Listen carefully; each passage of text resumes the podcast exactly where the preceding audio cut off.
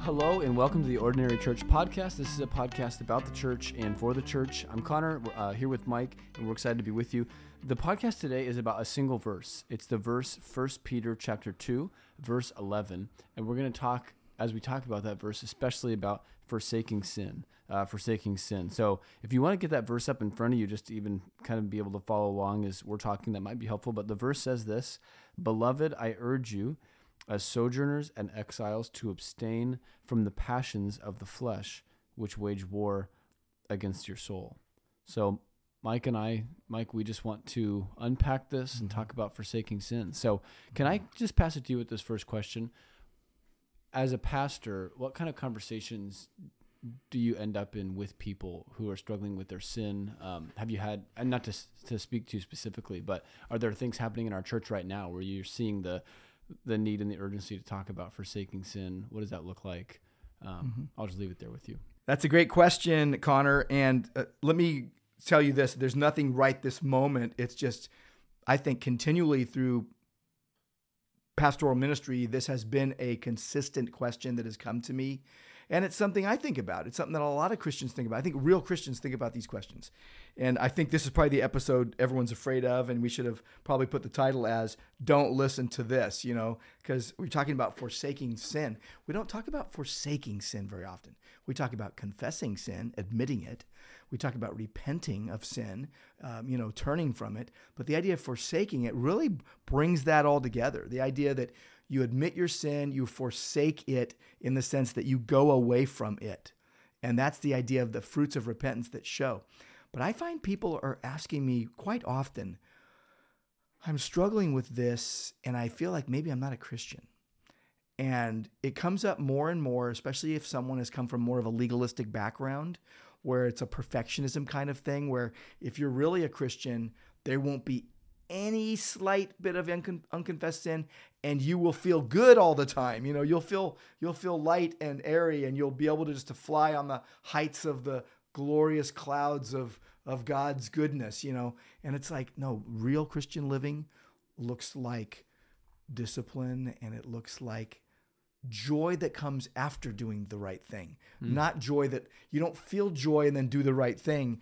You you do the right thing and then God's joy just floods. Hmm. You know. So anyway, I think uh, listen. I want to do is break down this verse.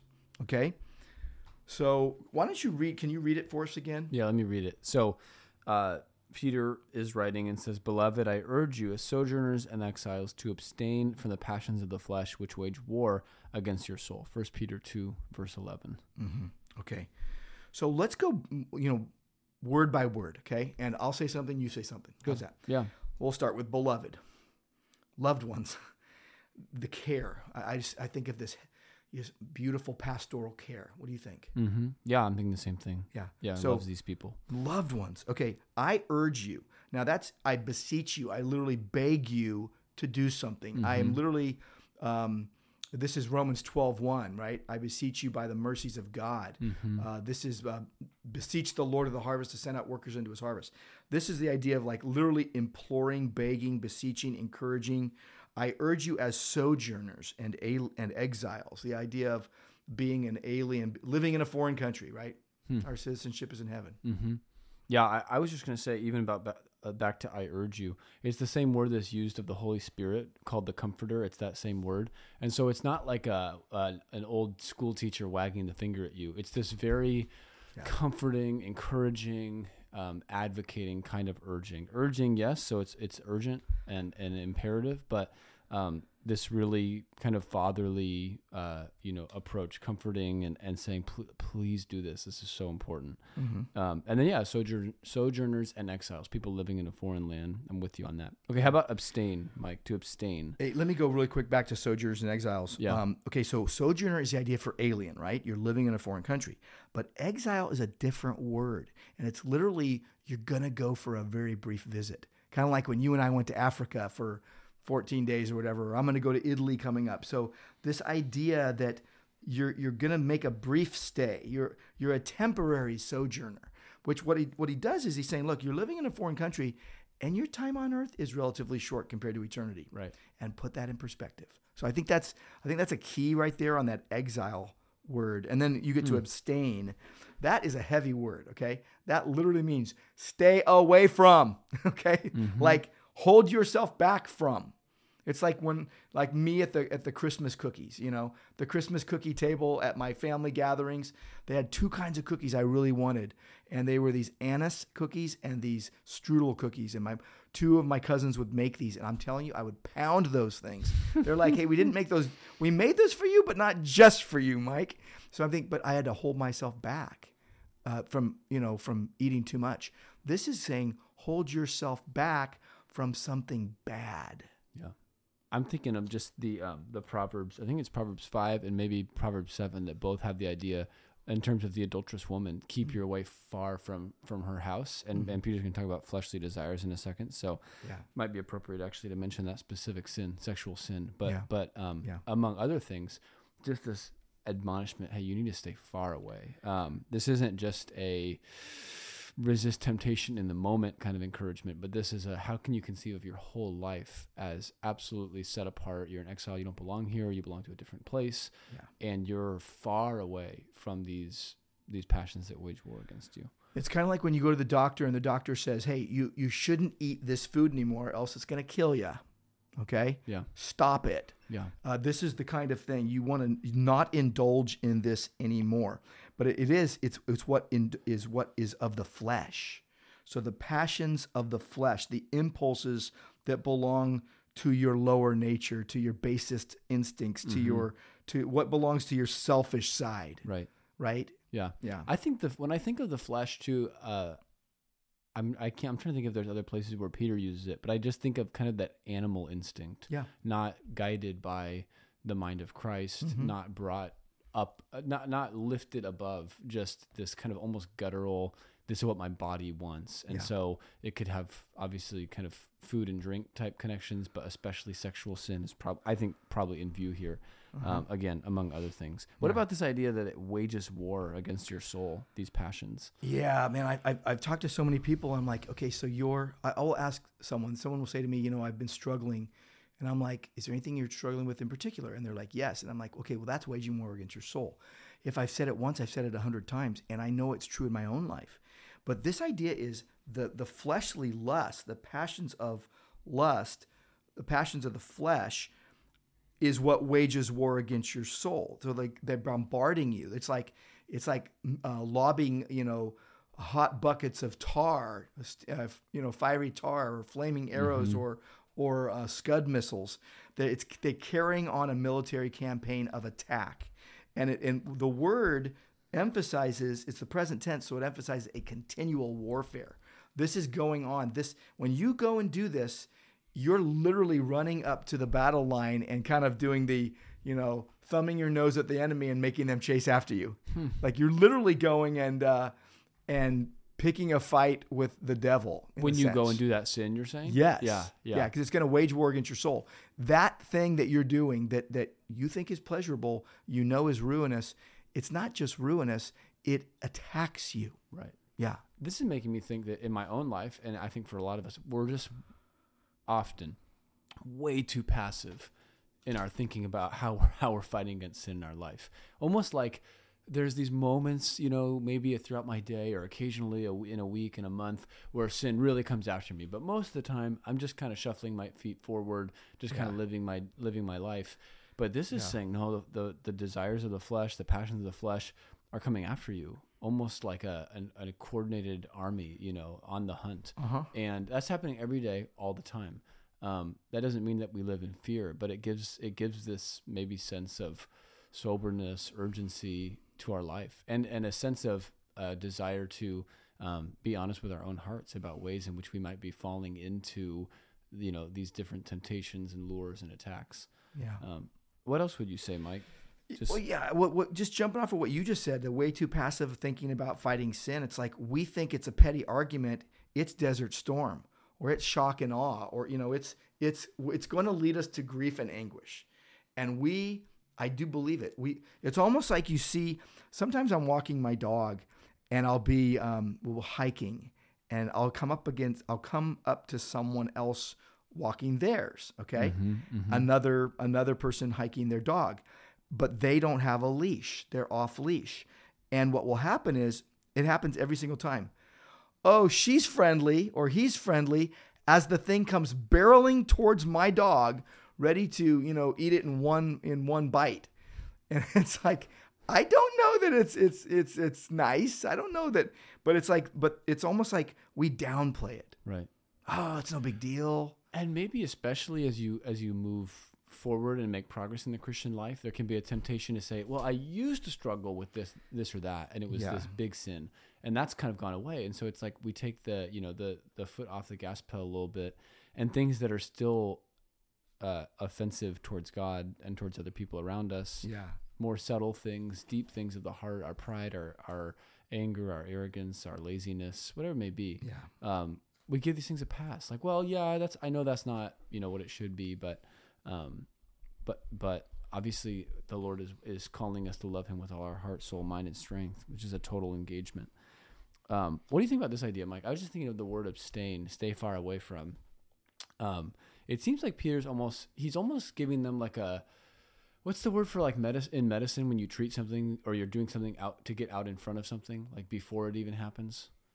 Get out in front. What's that? Get yeah, Anticipate. yeah, yeah. I, I'm thinking of a medical term, and it's not coming to my mind right now, but that's okay. Preventative. Mm, preventative medicine, maybe. Yeah, this is like preventative medicine, where he's getting out in front of it and saying, "Hey, don't even go down that road." Uh huh. I, I was gonna try this idea on with you. Um, it seems like maybe one of one of the reasons that we want to stay far from sin is that the moment that we do engage, it it potentially becomes something that wraps us up and starts to cling on to us, and maybe it becomes easier for us to go back to that sin because we didn't abstain in the first place. Is that Yeah. fair to say? Yeah, it arm bars you. It gets Yeah. you. What's what's the? Uh, there's an arm bar. What else is there? You, you know, there's like in, a in lot of, MMA. lot of holds. I don't Huh? know. I don't know. What is it? You tap out. Well, you have American arm lock. You've got the Kimura lock. There you go. got- Uh, I know this because my daughter's doing jujitsu right now. all I can say is this. I, I, I keep. I'll tell you what I'm thinking of. Romans six fourteen. It says, "Sin shall not have dominion over you." But the idea there is that you went to it. You went to it and let you lock you up. Let it lock you up. Like you you offered your wrists Right. to sin. Yeah. and and they cuffed you and it cuffed you and the thing is imputed righteousness which is a key element of our justification should cause you to say no Yeah. no Yeah. not doing that Right. but what do we do we walk headlong I, I'm thinking of Acts 8, where Peter speaks to Simon the magician who tried to buy the gift of God with money. And he says in verse 23, I see that you're in the, ga- the gall of bitterness and the bond of iniquity. Yeah. Um, and I'm thinking of Hebrews, where it talks about Esau eventually seeking, you know, not being able to repent, though he sought it with tears. yeah um, just makes me think I don't want to mess with sin in my life. You know, even Yeah. the, the slightest little, you know, per- perception I have of it raising its head, it just needs to be something that I absolutely like just rip out of my life, whack a mole style. You know, just take it so seriously. yes Um, and Peter, um, I'm going back to to First Peter two now. The context I think is important too. If you just scan up, he's talking about their set apart status as a holy nation and people who've Yeah. been bought by by Christ and who are called for God's own possession. So when you start to to think on those things, you go, man, to live in sin is absolutely inconsistent with who I am at the most fundamental aspect of my being. Yeah. I mean, think about if you're going back to, I'm, I'm kind of still hung up on Romans 6 right now. And Yeah. I'm, I'm looking at it. I'm like, wait, to count, go back to 611. In the same way, count yourselves dead to sin, but alive to God in Christ Jesus. That's idea of consider or reckon or think Yeah. or credit. The idea is that the imputed righteousness has already been credited to your account, but now you are to be thinking, and you think about renewing of the mind. You're thinking about putting on the Lord Jesus. Um, what is it, Galatians 5? Uh, do not go back to a yoke of slavery. Um, the idea of um, of you've got to actively, with your mind, resist sin. And I think the idea of of telling yourself the truth can be a a uh, you know a deterrent from from going into the fleshly lust and and help you abstain. Yeah. Because I think that word abstain is really strong, but it's going to have to do with your thinking before your actions. Yeah. Yeah. Yeah, it's helpful. How about just keep going on this, Mike? More practical encouragements for somebody who even maybe they're saying, I'm already feeling like I'm trapped or, or caught by a particular sin, or maybe they're just they're worried and wanting to be careful for the future. Yeah. You just had so many conversations over the years. How do you encourage believers in this uh, this war to abstain from sin? Yeah. Okay. First, I point him to. Re- I re- uh, and this might sound weird. You might go, "Aren't you want to get them to confess first? No, they're bleeding out confessing. Okay. So it's like, no, they need to know you need to rest in Jesus and his forgiveness. That Jesus, I've said this so many times, Jesus says, whoever comes to me, I will not cast out. Yeah. He's not throwing you away. Okay. So the idea of if someone's saying, look, I'm so messed up, I, I don't know if I'm a Christian or not because I'm sinning so much. Rest in Jesus' forgiveness. Rest in the gospel. Rest in the finished work of Christ. Rest in what Jesus did and accomplished once for all. And I think that's the biggest. Amen. You know, then Hmm. believe the truth. Mm-hmm. Like force feed, and I've t- I tell people this: force feed yourself the truth until until it it tastes good. Okay, like like um, yes, for and people look at the, they they look at me with puzzled looks, and they're like, "What? I thought I was supposed to want to do that." I'm like, "You're not gonna want to unless you just try it." It's like a food. Oh, I don't like that food. Um, oh, have you ever tried it? No, I just know I don't like it Yeah. whoa, whoa, you know. So like rest in Jesus, believe in the truth, and then yeah, keep confessing and forsaking your sin. Like turn from it, for, uh, forsake it. You have to say no to it, and then you know get get yourself involved in doing something else that's good. Like do the next good thing. That's what I tell people. It's helpful. Yeah, yeah, amen. No, I love it. I, I, I um, I think that one thing that's just become more, it's, it's loomed larger and larger in my mind, maybe in the, over the last few years, is just this idea that the the life that the Lord calls me to live in obedience to Him is the most joyful life I could ever live. Yeah. Um, and I think to just to just encourage people with that, to to remind them and remind ourselves, every time I I'm choosing between obedience to Christ or whatever else seems good to me, I just remind myself, Jesus came to set me free. You know, Mm-hmm. um, He came to give me life and life to the full. His commandments are life. Um, you know, and so to follow Him in obedience is going to lead me into the most blessed life I could possibly live. Um, yes. just thinking of John 14, um, he says, Abide in my love. And then he says, If you keep my commandments, Yeah. you will abide in my love. In other words, to obey me is going to give you the greatest experiential uh, enjoyment of my love. Yeah. And that's what I want. You know, that's what any believer wants. oh yeah. Just as I've kept the, comma- uh, the, the Father's commandments and abide in his love. And then John, f- I'm sorry, I said 14, 15. This is John 15, 11. These things I have spoken to you that my joy may be in you and that your joy may be full. Yeah. So Jesus is he's just connecting the dots so clearly. If you keep my commandments, you get to enjoy my love. And the point of this is that my joy would be in you. Your joy would be full. Yeah. Um, so that's a positive motivation, you know, even alongside the negative motivation of the fear of falling into sin and being trapped in that. There's the positive aspect of, man, I really want to obey Christ because there's so much joy there waiting for me. Yes. Anything else you'd add, Mike? You know, love. of- yeah. You know, love. If you love Jesus, you're gonna want to obey Jesus. Okay. Um, I'm thinking about James, and I'm thinking about in James chapter four and verse five, and this is the whole idea, the context of what causes quarrels and fights, and isn't it your passions that are at war within you? Kind of going back to our verse even today. There's passions at war. You desire and do not have. You murder. You covet and cannot obtain. You fight and quarrel.